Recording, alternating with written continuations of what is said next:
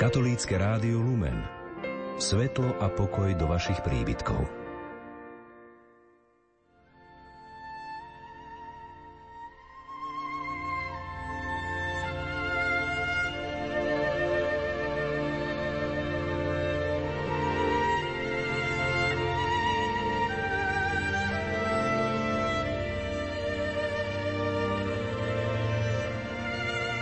Bolestná matka zo Šaštína, ukáž nám rany svojho syna. Najmä tú najviac boľavú, čo jeho srdca páľavu a našu vinu pripomína. Pred novou púťou do temnoty u teba zažíhame knôty. Len tvoje ruky premilé udržia srdce pri sile a šípom zášti zlomia hroty.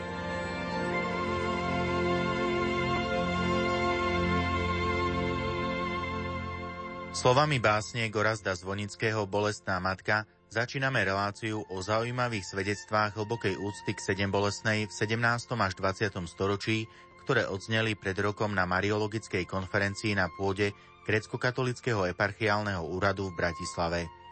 Pracovník Slavistického ústavu Slovenskej akadémie vied Svorad Zavarský v úvode nahliadne do novolatinskej literatúry zo Slovenska. Nerušené chvíle pri rádiách vám želajú tvorcovia relácie hudobná redaktorka Diana Rauchová, technik Marek Rimovci a redaktor Jan Sabolu. Uhorsko, a teda aj Slovensko, bolo v Európe známe ako priestor, v ktorom bola v minulosti celkom výnimočným spôsobom zakorenená marianská úcta. Francúzsky jezuita François Véron, autor často vydávanej príručky pre marianské kongregácie, napísal v roku 1601, že od čias svätého Štefana, citujem, sa celé Uhorsko nazýva rodinou Bohorodičky. A ďalej, v tomto národe bola úcta k presvetej panne taká výnimočná, že sa z úcty k nej ani neodvažovali vysloviť meno Márie a namiesto toho ju nazývali paňou. Ak sa aj náhodou vyslovilo meno Mária, prijímali ho na kolenách so sklonenou hlavou. Ďalší jezuita Heinrich Scherer roku 1702 vo svojej mariánskej geografii napísal Sotva bolo kedy da ktoré kráľovstvo väčšmi oddané Božej Matke, ako Uhorsko, predtým, ako sa dostalo pod osmanské jarmo. Obraz Uhorska ako Máriinej rodiny si Verón požičal z legendy o čanáckom biskupovi a mučeníkovi svetom Gerardovi. K stredovekej domácej tradícii sa v novoveku pridali mariánske impulzy prichádzajúce jednak prostredníctvom Habsburskej dynastie, ktorá od polovice 16. storočia pestovala veľmi živú mariánsku zbožnosť, v rámci systému náboženských hodnôt a praxe v historiografii označované ako Pietas Austriaka, jednak prostredníctvom jezuitov, ktorí všade zakladali marianské kongregácie a šírili úctu k Svetej Panne ako k nepoškvrnenej. Je zaujímavé v Bratislave spomenúť, že o úctu k nepoškvrnenej v priestore Habsburskej monarchie sa veľmi zaslúžil bratislavský rodák jezuita Zacharia Štrinkel. Mariánsky kult sa stal neoddeliteľnou súčasťou ideovej náplne rekatolizácie i národno-vlasteneckého povedomia katolíckej časti uhorských stavov. Základy uhorskej štátnosti sa spájali s Máriou. Svetí uhorskí králi Štefan Imrich a Ladislav boli zobrazovaní ako hlboko oddaní ctitelia Panny Márie a ako tí, ktorí v Máriinom mene premáhali divokých pohanských nepriateľov pred obraz heretikov 17. storočia. Tieto idei možno veľmi dobre sledovať napríklad v troch zväzkoch elógií o svetých kráľoch od slovenského jezuitu Štefana Tarnóciho z rokov 1680 až 81. Na začiatku 18. storočia po definitívnom oslobodení Uhorska spod tureckej nadvlády a po ukončení stavovských povstaní sa stala aktuálnou otázka obnovy krajiny. Tak napríklad roku 1722 vyšiel v Trnave vo forme promočnej tlače spis jezuitu Františka Kaziho, venovaný práve tomuto problému. Je veľmi zaujímavé, že v rámci reformných opatrení, ktoré mali smerovať k obnove Uhorska, Kazi na prvom mieste uvádza posilnenie katolicizmu a marianskej úcty. Až potom venuje pozornosť školstvu, vojenstvu a ekonomike. Do reformnej či modernizačnej atmosféry začiatku 18. storočia veľmi dobre zapadá aj úradné schválenie úcty k šaštínskej sedembolesnej, a vznik Šaštínskej baziliky ako nového centra mariánskeho kultu v Uhorsku. V polovici 17.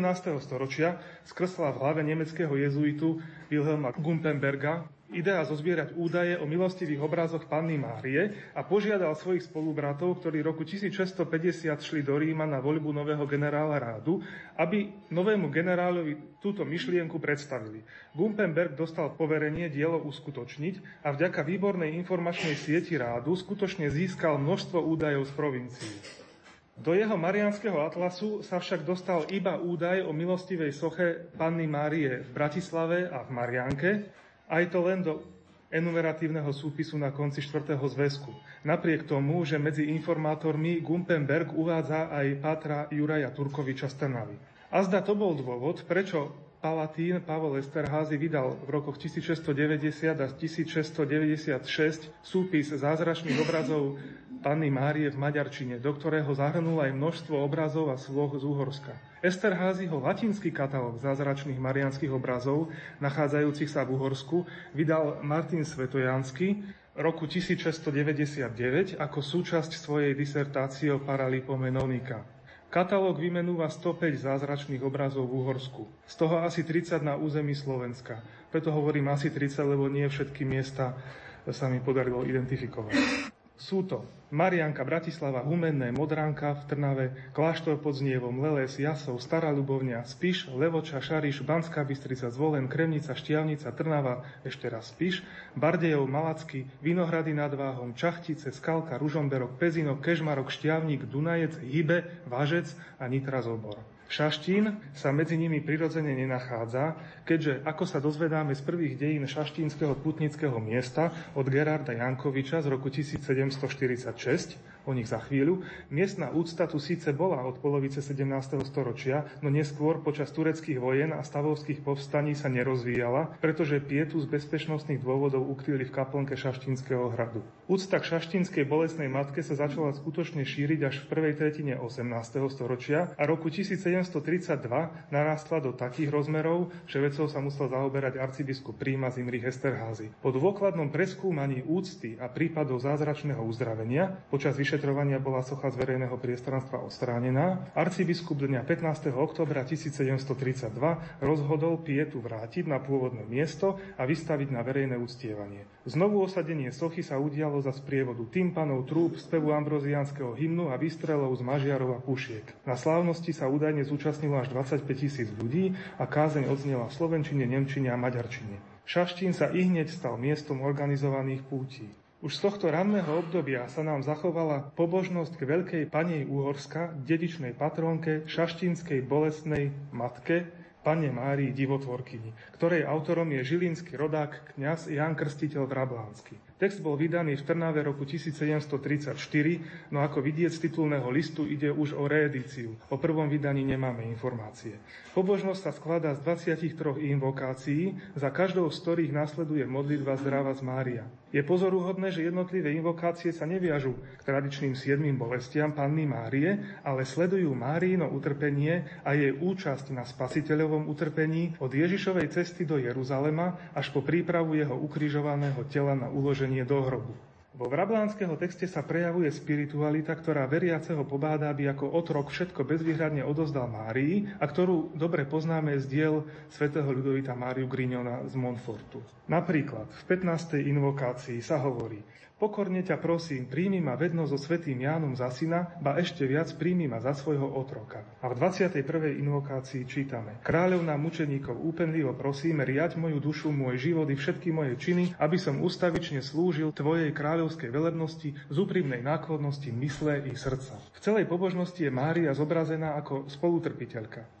Dve invokácie dokonca predstavujú Ježišovu matku ako spoluvykopiteľku. Tak napríklad čítame. Matka milosrdenstva, pre lásku, ktorou si milovala posmievačova nepriateľov svojho syna, prosiac s ním za nich nebeského Otca, úpenlivo ťa prosím, vymôž mi milosť milovať mojich nepriateľov a robiť im dobre z lásky k tvojmu synovi Ježišovi. A opäť, najsvetejšia panna a matka pre nevyslovnú bolesť, s ktorou tvoje najnežnejšie srdce prebodla strašná kopia Longínova, keď otvorila bok tvojho syna Ježiša, pokorne ťa prosím, otvor moje tvrdé srdce a tak ďalej.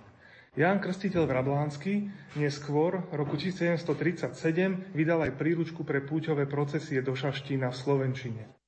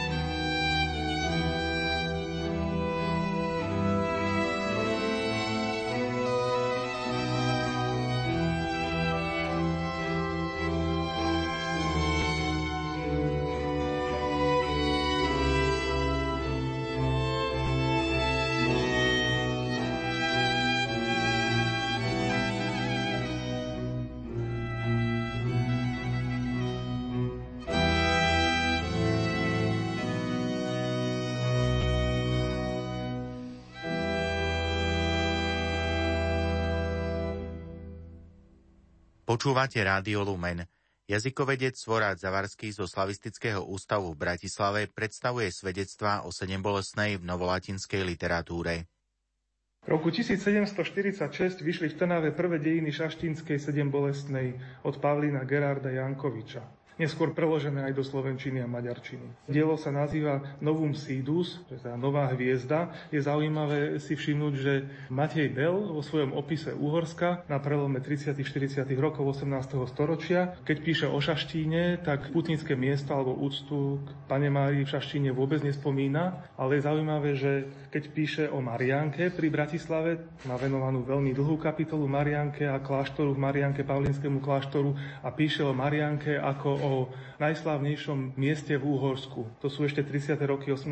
storočia, ale v tom čase vidíme už vychádza nová hviezda v Šaštíne. Toto dielo, ktorého podstatnú časť tvoria správy o pomoci a zázračných uzdraveniach na príhovor šaštínskej Pany Márie, je odbornej verejnosti známe, preto mu nebudem teraz venovať pozornosť. Nemôžem však nespomenúť prípad istého Lukáša Plenitára zo Sedmohradska, ktorý jednak svedčí o tom, ako ďaleko sa dostal chýr o šaštínskej Pane Márii už v počiatkoch jej úradne schváleného uctievania, jednak vhodne súvisí s tým, na čo chcem poukázať ďalej. Spomenutý Lukáš Plenitár roku 1734 takto prosil šaštínsku Božskú divotvorkyňu o pomoc. Vznešená a veľká pani Úhorská, aj tento kraj, teda Sedmohradsko, v ktorom bývam, je čiastkou tvojho slávneho kráľovstva. Som teda tvojim poddaným, najmenšou čiastkou tvojho dedičstva. Ponížene ťa prosím o pomoc, navráť mi matka predobrá vytúžené zdravie. Hľa, podujmem sa na cestu do tvojho domu, teda do Šaštína. Vrcholom našej latinskej literatúry, viažúcej sa k šaštínskej panne Márii, je nepochybne básnická skladba Šimona Fábu, neskoršieho štedrého podporovateľa bernolákovského hnutia, nazvaná jednoducho Carmen, zložená roku 1764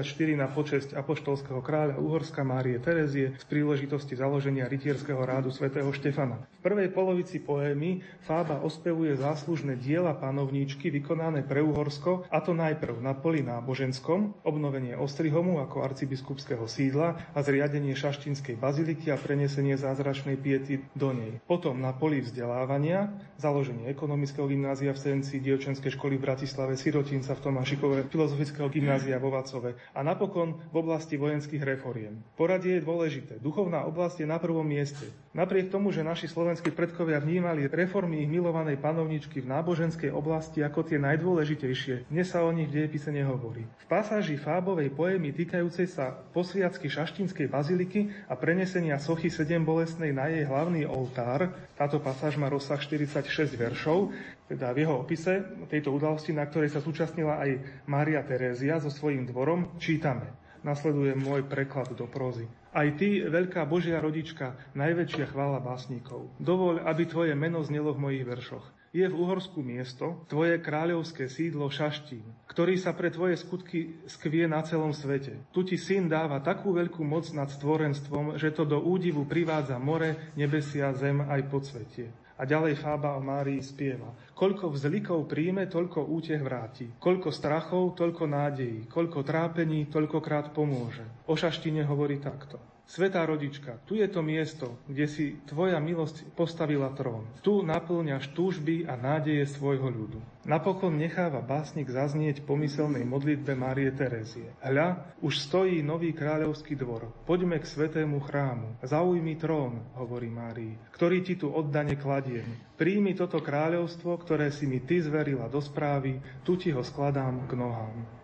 Z fábových veršov je zrejmý skutočne veľký význam šaštinskej baziliky a sedem bolesnej. Veď básnik o nej hovorí ako o jednej z najvýznamnejších skutočností spätých s reformami Marie Terezie. Je skutočne pozoruhodné i prekvapujúce, do akých súvislostí sa šaštinská bazilika začlenuje v tejto fábovej básni. Slová, ktoré fába vklada do mysle panovničky, zaujmi trón, ktorý ti tu oddane kladiem, robia zo Šaštína naozaj výnimočné miesto. Básnik ako by ho týmto vyhlasoval za centrum marianskej úcty v Uhorsku.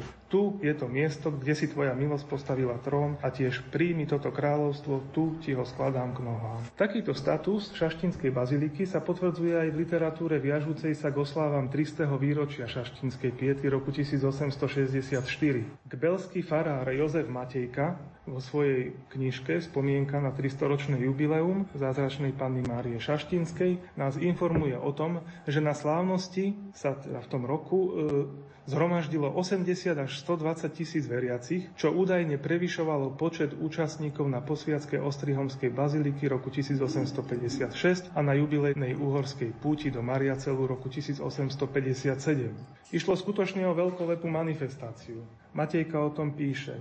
Za 60 rokov som už zažil mnoho slávností, ale od tejto jubilejnej v Šaštine som väčšej ešte nikdy nevidel. Ani oko nevidelo, ani ucho nepočulo, ani do ľudského srdca nevstúpilo, akú slávnosť Boh pripravil marianským ctiteľom v Šaštíne.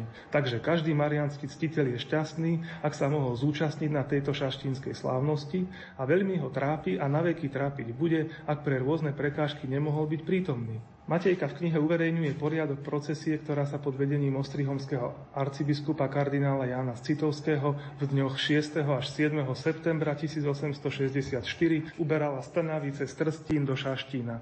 Nie je nezaujímavé, že hlavnú kázeň počas oslav v Šaštíne povedal kardinál Citovský po slovensky. Okrem toho zneli aj príhovory v maďarčine a v nemčine. A napokon poetickú spomienku na jubilejnú šaštinskú slávnosť nám zanechal latinský básnik Jozef Budaj. Jeho 100-veršová elégia sa končí slovami. Zase nasleduje môj preklad v proze. O preslávny deň, ktorý naša doba natrvalo zapíše do dejín a budúce generácie budú o ňom čítať. Ani nám v zmysle nikdy nezíde tento výnimočný deň a sveté dielo nepohltí temnota zabudnutia.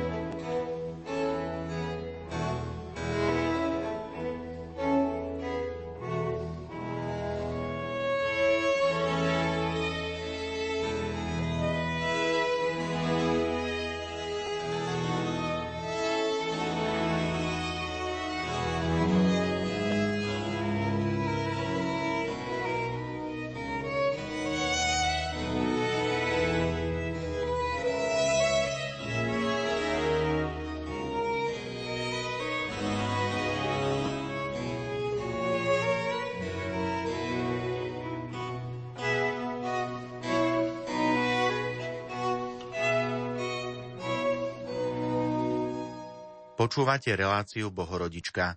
Časť o úcte k bolestnej matke u grécku-katolíkov začne otec Marek Durlák historickým exkurzom ku kievským grécku-katolíkom. V roku 1720 sa uskutočnila známa Zamojská alebo Zamočská synoda, nazvaná podľa miesta konania Zamoš na území dnešného Poľska.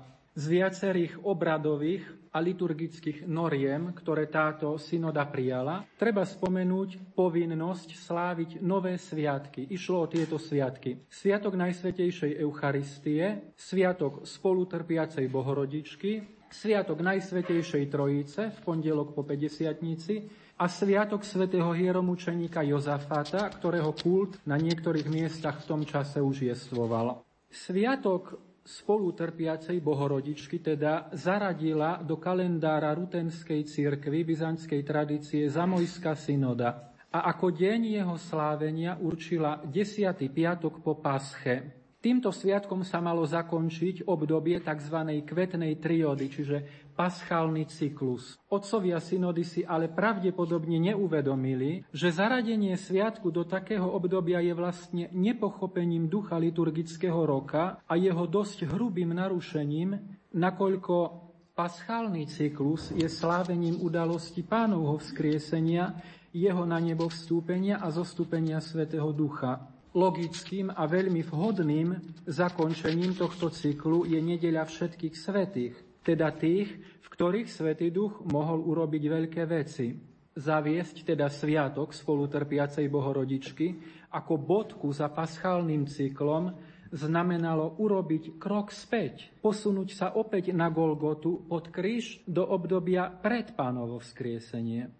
Inšpiráciou pre zavedenie sviatku spolutrpiacej Bohorodičky do kalendára Kievskej zjednotenej metropolie bol latinský sviatok siedmých bolestí blahoslovenej Panny Márie. Ten sa však v latinskej tradícii slávil v piatok pred kvetnou nedeľou, čím sa mala vyjadriť obdoba Máriinho utrpenia s utrpením Krista, ktoré si liturgicky pripomenie církev na nasledujúci Veľký piatok. Možno teda povedať, že v latinskom obrade umiestnenie sviatku do pôstneho obdobia bolo vhodné a malo svoju myšlienku. Táto myšlienka však chýbala otcom Zamojskej synody a zavedenie sviatku spolutrpiacej bohorodičky na 10. piatok po pasche bolo nešťastným riešením.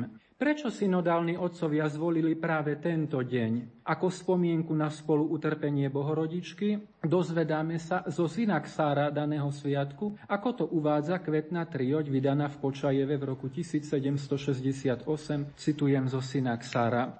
Pretože na mnohých miestach v ruských krajoch ľudia milujúci Krista mali obyčaj nábožne svetiť desiatý sviatok po pasche, Naša ruská církev, ktorá celý svoj poriadok prebrala od tých, ktorých západní učitelia církvy vo všeobecnosti nazývajú hyperfiloteotokus, mimoriadne milujúci bohorodičku, totiž Grékov, a to pre ich veľkú lásku k bohorodičke ustanovila, aby sa v tento deň, čo je desiatý piatok po Kristovom skriesení, nábožne slávilo to, čo sa okrem každodenných služieb dvakrát v týždni, teda streda a piatok, často spomína aj vo všeobecnosti, avšak doteraz nemalo svoj vlastný sviatok. A síce utrpenie pre veľmi ospevovanej a preblahoslavenej Márie vždy Panny.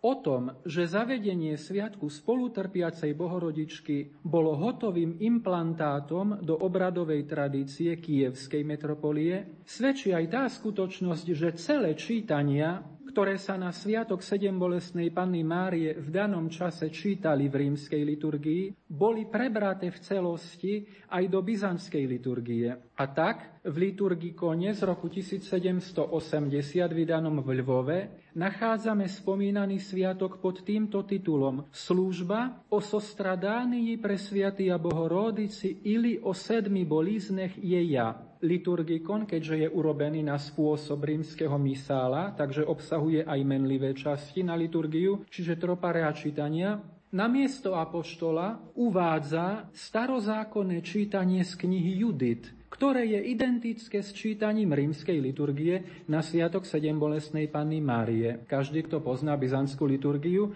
vie, že čítania zo Starého zákona sa pre liturgii nečítajú. Rovnako bolo z rímskej liturgie ako hotové prebraté aj evanielium na tento deň. Teda toľko k zavedeniu sviatku u našich susedov v kievskej metropolii. Hoci bola Zamojská synoda významnou udalosťou pre církev kievskej metropolie, jej závery a nariadenia sa na Mukačevskú eparchiu nevzťahovali. keďže Mukačevská eparchia nebola jej súčasťou a preto ju nejako nezavezovali. Okrem toho ku kanonickému zriadeniu samostatnej Mukačevskej eparchie došlo až v roku 1771, teda 50 rokov po Zamojskej synode. Liturgický život v Mukačevskej eparchii sa vyvíjal podľa noriem inej, tzv. viedenskej synody z roku 1773 medzi sviatkami, ktoré prijala Viedenská synoda pre Mukačevskú eparchiu, sa sviatok spolutrpiacej Bohorodičky pochopiteľne nespomína. V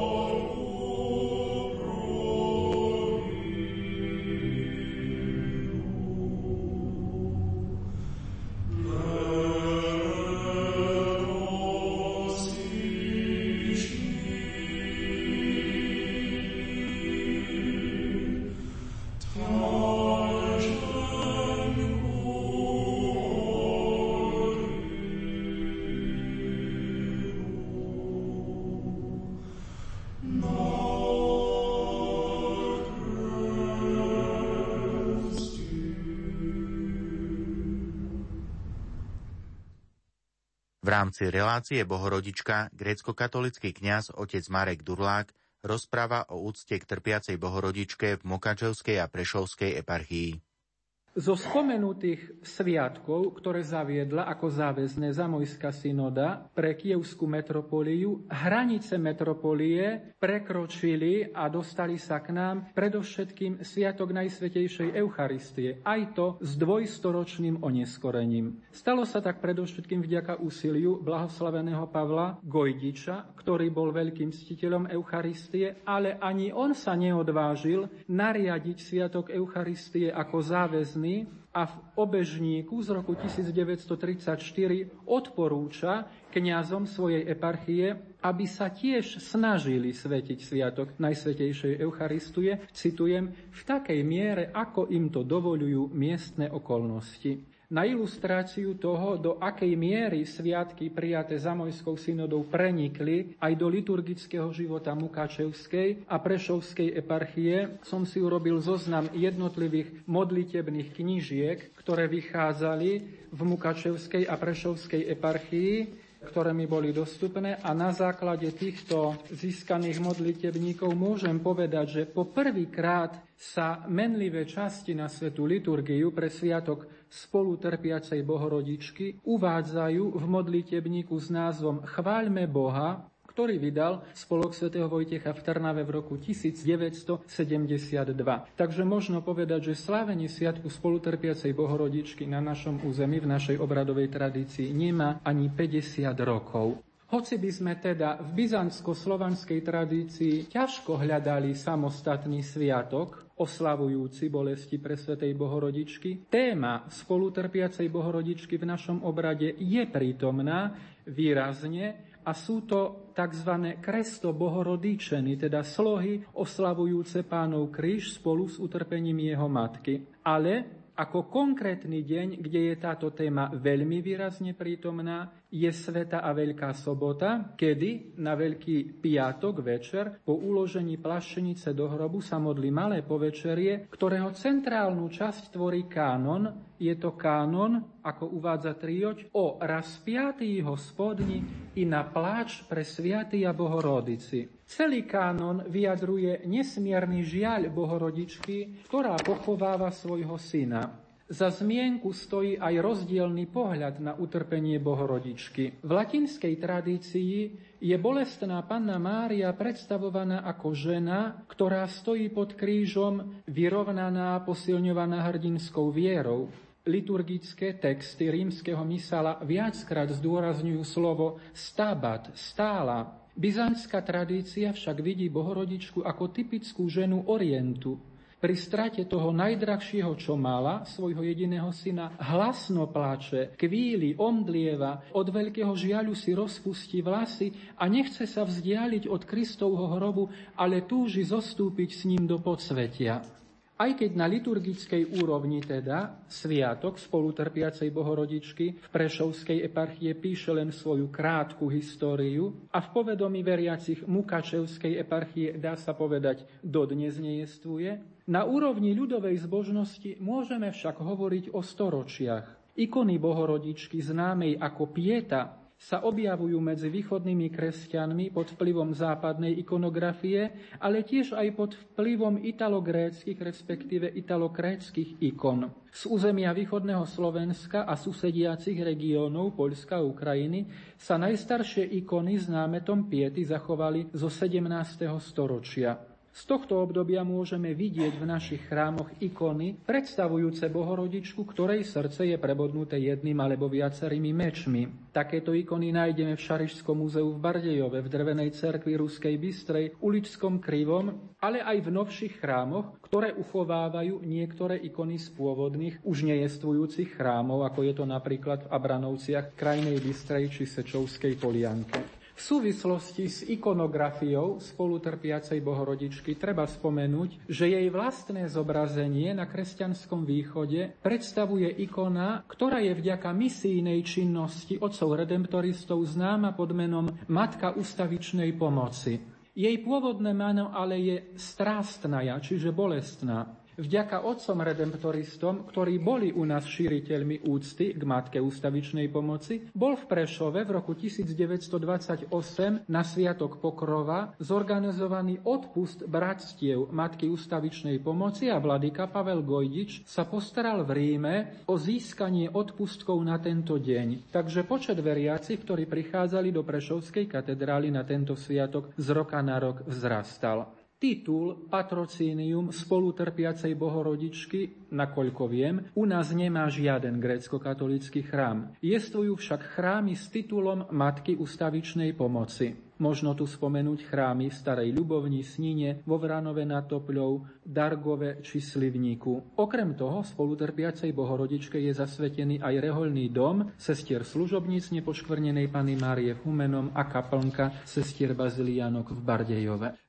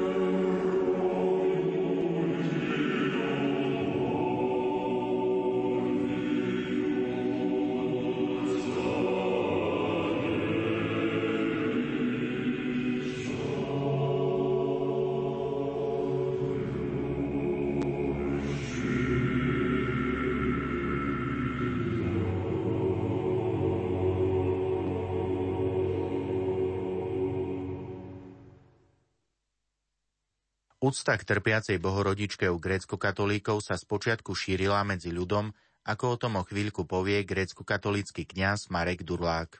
Ľudová úcta k spolutrpiacej bohorodičke nachádza svoje miesto aj v nábožných ľudových piesňach. V roku 1903 vyšiel v Užhorode modlitebník Alexandra Duchnoviča s názvom Veľký chlíb duši. O sviatku spolutrpiacej Bohorodička v ňom nie je žiadna zmienka, nakoľko tento sviatok nejestoval v Mukačevskej ani Prešovskej eparchii. Za to ale modlitebník prináša takmer kompletný text latinskej sekvencie Stabat Mater Dolorosa v staroslovensko-rusinskom znení. Stala ma ty zarmušená pod krestom i rozžalená, kohda terpil Christos spas. V roku 1913 vychádza v Užhorode zborník paraliturgických piesní pod názvom Pisennik ili sobránie písnej pojemých vodných prázdnikov i naročitých sviatých, ravnopisnej pokajaných i nadhrobných. Jeho zostaviteľom bol podkarpatský kňaz, spisovateľ, básnik a národný buditeľ Ivan Silvaj, ktorý svoje tvory uverejňoval pod pseudonymom Uriil Meteor. K spomínanému písenníku napísal rozsiahly úvod, o používaní nábožných piesní veriacimi pod Karpatami. Medzi pôstnymi piesňami v písenníku sú štyri, ktoré ospevujú utrpenie bolestnej matky. Sú to piesne Jehda na strasť hotovil si aj Isuse, ďalej vyššie spomenutá už preložená sekvencia Stabat Mater, stala Mati Zarmuščena, pieseň O ja Mati Zarmuščena, ktorej autorom je sám Uriel Meteor a napokon pieseň O divice prečístaja, ktorá vykresľuje postupne všetkých sedem bolestí Bohorodičky počnúť s prorockými slovami Simeona. Taktiež v roku 1931 v Užhorode uzrela svetlo útla brožúra s názvom Píseň Nova pod krestom. Brožúrka obsluhuje tri piesne pre nábožný podkarpatský ľud. Zaujímavou je tretia pieseň v brožúrke venovaná práve o slave spolutrpiacej bohorodičky. Začína slovami Vítaj, Matko zveličená, žálem srdečným zranená, hdi Simeon spravedlivý, predpovil ty meč strašlivý. Po každej strofe nasleduje refren O Maria, o Maria, jak horká ty žalosť bola.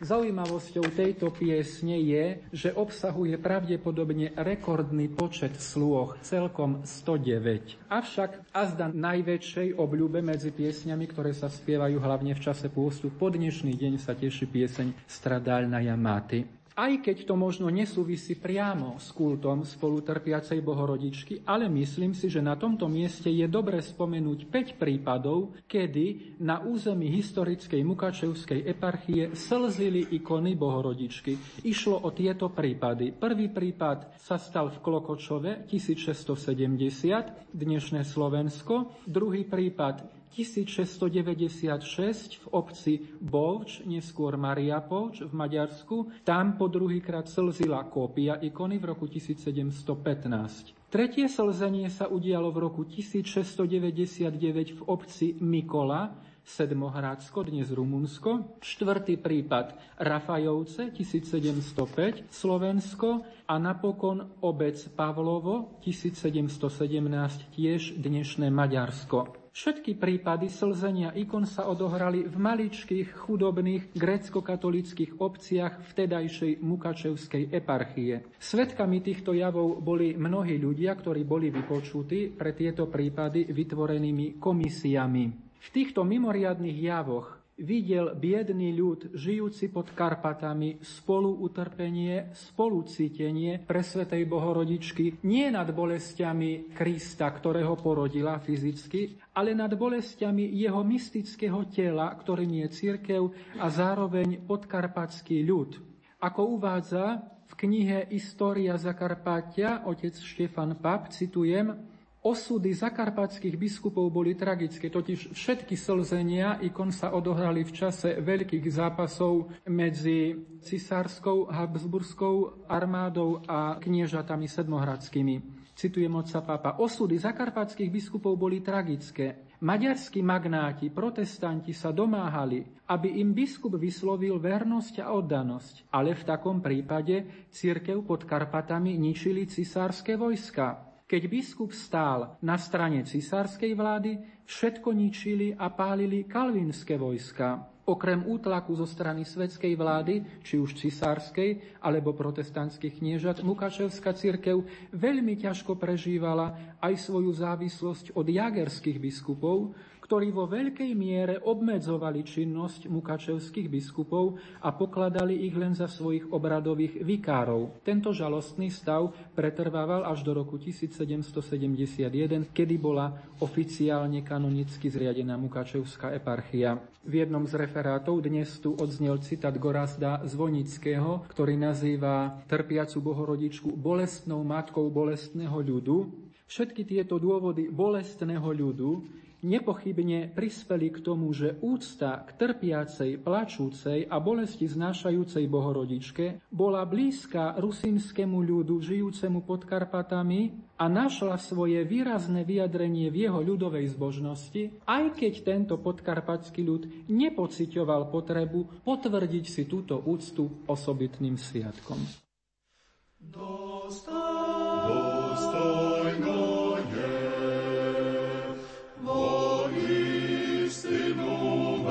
So.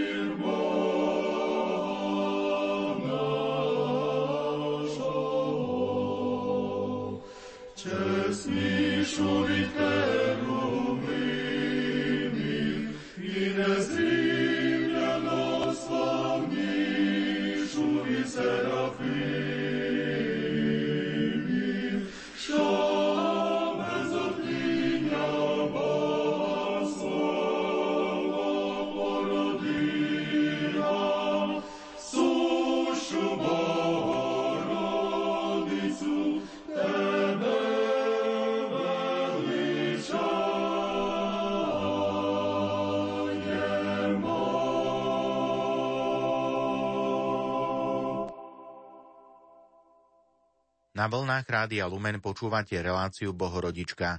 Riaditeľ Slavistického ústavu Jana Stanislava v Bratislave Peter Žeňuch predstaví mariánske paraliturgické piesne v cyrilských spevníkoch na Slovensku z 18. až 20. storočia. Náboženská piesňová tvorba je duchovným vyjadrením života spoločenstva a je svedectvom aj o jeho národno-konfesionálnej tradícii a identite. Aj tento spôsob zaradenia sviatku do kalendára je možný. Dobre to dokumentujú najmä piesne na sviatky, ktoré s osobitnou úctou slávi miestne cirkevné spoločenstvo. Pravda, Mnohé prejavy lokálnej náboženskej úcty sa prekrývajú so slávením tzv. veľkých sviatkov cirkvy, napríklad úcta k mariánskym ikonám a obrazom je v prostredí grécko-katolíckej cirkvy na Slovensku zvýraznená v slávení mariánskych sviatkov ako usnutie Bohorodičky, sviatok ochrany alebo pokrova alebo sviatok narodenia Panny Márie. Vtedy sa okrem slávenia Mariánskeho sviatku podľa cirkevného kalendára osobitne uctieva ikona alebo obraz Bohorodičky, ktorý stmeluje identitu miestneho cirkevného spoločenstva. S týmito zobrazeniami sú často spojené zjavenia a nevysvetliteľné skutočnosti, ktorým zvyčajne predchádzali aj rozličné historicky verifikovateľné udalosti, napríklad povstania, nepokoje, epidémie, prírodné úkazy či živelné pohromy, ktoré sa vnímali ako bezprostredné dôvody slzenia ikony či iných zázrakov a zjavení v ľudovom prostredí samozrejme. Každú rozumom nevysvetliteľnú Udalosť pritom sprevádzali obrátenia hriešnikov, uzdravenia, záchrana pred nepriateľmi, ochrana pred nešťastím i biedou a mnohé ďalšie udalosti, ktoré umocňovali a podnes umocňujú historické a konfesionálne povedomie národného spoločenstva a obradovú identitu a integritu cirkevnej komunity. Takéto sveté miesta sú zdrojom ochrany pred nebezpečenstvom, strážia čistotu miestnej tradície a obyčají, bdejú nad kultúrno-spoločenským a konfesionálnym poriadkom v spoločenstve, chránia ho pred inovercami i nevercami a rozličnými cudzími vplyvmi, ktoré v takto zveľaďovanom tradičnom prostredí spätom so zbožnosťou národa nemajú miesto. Sveté miesto preberá na seba znaky národného spoločenstva, s ktorým sa konkrétna miesta, komunita či entita, alebo ako chcete, naplno identifikuje, napríklad aj vo vzťahu k nepriaznivej ideologicko-spoločenskej klíme. Umožňuje tak utvrdzovať vedomie kolektívnej identity, historickú pamäť spoločenstva a posilňuje vedomie príslušnosti modliacich sa k tradičnému kultúrno-konfesionálnemu prostrediu a predkom, ktorí sa na tomto mieste modlili za záchranu a spásu. Takými miestami sú pre grécko-katolíkov na Slovensku mariánske svetenie napríklad v Kokočove, na Bukovej hôrke, v Rafajovciach, v Ľutine, v Obišovciach, v Litmanovej, i ďalšie pútnické miesta v chrámoch obradovo-západnej latinskej cirkvi, kde sa veriaci byzantského obradu tiež naplno zapájajú do cirkevného života už tým, že navštevujú tieto svetine napríklad v Novej Bani, v Levoči, Obišovciach, Šaštíne či v chráme v Svetých horách, kde sa nachádzajú aj sochy Panny Márie. Pravda, aj na týchto miestach zachovávajú svoju obradovú identitu a tradíciu, čo sa odráža nakoniec aj v paraliturgickej piesňovej tradície inšpirovanej latinskými svetiňami, piesňovou kultúrou, ktorá sa však pre potreby veriacich byzantsko-slovanského obradu zapisovala cyrilským grafickým systémom. Dokonca máme v tomto cyrilskom grafickom systéme niekoľko tlačí, ktoré ja žiaľ vzhľadom vzhľadom na to, že nemáme titulnú stranu, neviem identifikovať, o čo ide, ale v kontexte s textami, ktoré uvádzal Marek Durlak, piesňovou tradíciou, ktorá súvisela s sedembolesnou bohorodičkou a s textami, ktoré v rusínskom prostredí fungovali. Myslím si, že mnohé takéto texty vychádzali zámerne práve v zvýšeniu takejto ústy. Bolo to predovšetkým na prelome 19. a 20. storočia, pravda. Duchovná cyrilská piesňová tvorba sa zapisovala do ucelených tematických zborníkov piesní, kde jednotlivé texty boli zoradené podľa kalendárového cyklu byzantskej tradície, no mnohé piesne sa často dostali aj do iných zborníkov, a, e, zborníkov textov. Ich autormi a vlastníkmi boli prevažne jednoduchí ľudia, kantori, ale i kňazi, ktorí si texty piesní zapisovali pre vlastnú potrebu.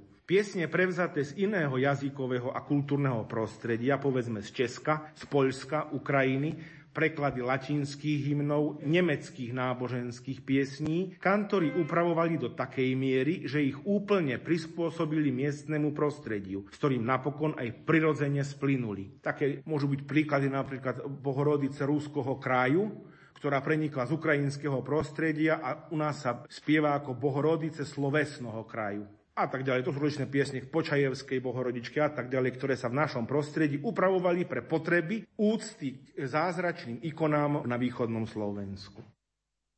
Christiane.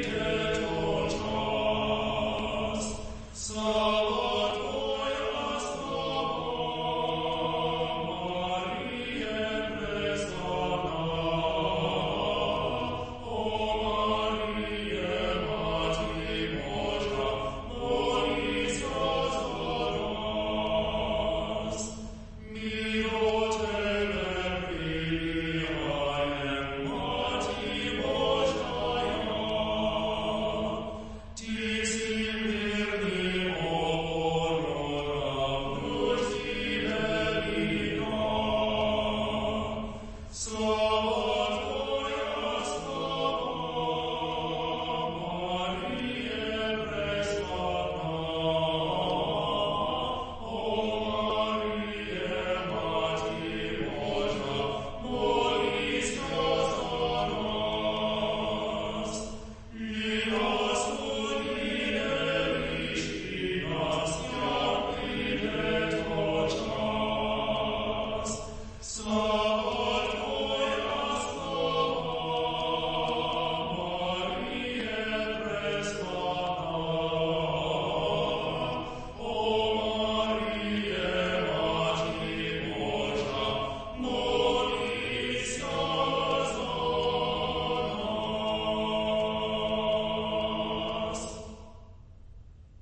Pokračujeme v predstavovaní piesní s motívom bolestnej matky v cyrilských spevníkoch na Slovensku s riaditeľom Slavistického ústavu Jana Stanislava v Bratislave Petrom Žeňuchom.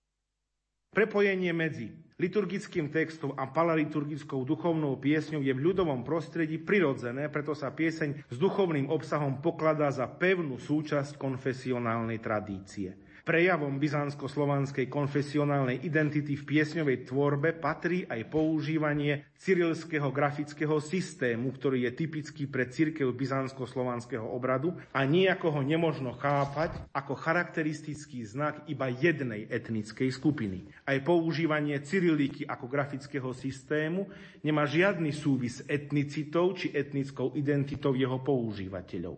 Cyrilské písmo v liturgických knihách používaných v bohoslužobnom procese i v paraliturgickej piesňovej tvorbe plní funkciu konfesionálneho identifikačného znaku alebo atribútu. Podobne aj švabach je konfesionálne príznačný grafický systém, ktorý používali aj slovenskí protestanti. Preto aj Cyrilika je symbol konfesionálnej identity a znakom náboženskej tradície kresťanov byzantsko-slovanskej tradície v celom slovanskom svete. V rukopisných spevníkoch východoslovanskej a podkarpatsko-ruskej proveniencie sa nachádza viacero piesní, v ktorých dominuje motív trpiacej bohorodičky. Mária v nich vystupuje ako matka, ktorá vidiac muky svojho syna chce s ním umrieť. Pieseň s týmto motívom, s incipitom Mária pod krížem žalostne plakala je zapísaná v šarišskom spevníku zo začiatku 18.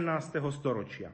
Ide o text ľudového stredovekého planktu, ktorý sa používal v slovenskom katolíckom prostredí a ktorého zápis v Cyrilike svedčí o jeho popularite aj medzi grécko-katolíkmi. Túto skutočnosť potvrdzuje nielen zápis v šarískom spevníku, ale už iba ďalšie varianty tejto piesne u dolnozemských grécko-katolíkov. V našom prostredí sa takáto piesňová tvorba veľmi nezachovala a to predovšetkým vďaka vplyvu ukrajinských a poľských mnížských komunít, ktoré v tom konečnom zápase o to prostredie sa snažili aj týmto spôsobom v istom kontexte skultúrňovať tento náš priestor. Ďalšou piesňou slovenského pôvodu s incipitom Ach ja matka zarmucena, čo mám učiniti, zapísaná tiež v sarískom spevníku z počiatku 18. storočia, je ľudového charakteru. Je rozšírená už začiatkom 17. storočia, o čom svedčí aj František Víťazoslav Sasinek, ktorý ju vydal s tým istým incipitom a prepísal ju zo spevníka z roku 1614. František Tichý aj v súvislosti s touto piesňou uvádza, že jej mladšie cyrilské varianty sú tiež známe iba v spevníkoch dolnozemských grécko-katolíkov v Báčke, kde, citujem, žijí Slováci, ruské víry ako kolonisté z dob Marie Terezie. Koniec citátu. Ľudová mariánska ústa svoj obsah čerpala nielen z dogmatických príručiek, z Biblie, ale aj z apokryfickej a legendovej tradície. Dôležitou súčasťou ľudovej zbožnosti je uplatňovanie vlastnej náboženskej skúsenosti, teda živej viery. Ľudová nábožnosť je vo svojom jadre súhrnom hodnot, ktoré na základe historickej skúsenosti a tradície národa odpovedá na najvýznamnejšie existenčné otázky. Má schopnosť oživujúcej syntézy, lebo spája božské a ľudské, spája ducha a telo, cit a rozum, spoločenstvo s cirkvou, vieru s vlastou, osobu so spoločenstvom a tak neustále sprítomňuje minulé. Tento stav myslenia sa naplno prejavil aj v cyrilských mariánskych paraliturgických piesňach, ktorých sa uplatňujú motívy o bolestnej bohorodičke. Takov je napríklad pieseň z kamienského bohohlasníka z roku 1734 s incipitom Stala mati bolijúča pod krestom revne plačúča. Inšpirovaná latinským planktom Stabat Mater Dolorosa Juxta Crucem Lacrimosa ktorý sa publikuje v levodskom vydaní spevníka Cantus Catholici 1655, v slovenskom preklade Stála matka litujíci. Pieseň v záhlavi nesie označenie Lament druhý pre čistoj divy. Lamentácia pre čistej panny 2 kamienskom bohohlasníku z toho istého roku 1734 je na fólio 111V až 113V zapísaná aj ďalšia lamentácia bolestnej bohorodičky s incipitom Juž ťa žehnal môj najmilší synu Christuše ktorá sa má v cirkvi byzantského obradu, ako je uvedené v nadpise piesne, spievať na 10. piatok po Kristovom zmrtvých staní. Životaschopnosť paraliturgickej piesňovej kultúry, ktorá sa utvorila v priestore dotyku slovanského východu a západu, poskytuje možnosti pre interdisciplinárny výskum interetnických, interkultúrnych a interreligióznych vzťahov. Otvára možnosti pre pochopenie každého duchovného života jednotlivca i spoločnosti ovplyvnenej byzantským obradom, tradíciou a duchovnosťou. Potvrdzuje tiež význam a rovnocennosť vkladu každej zúčastnenej národnej kultúry, ktorej odraz sprostredkúvajú konkrétne jazykové dannosti, kultúrne, historicko-spoločenské i konfesionálne súvislosti.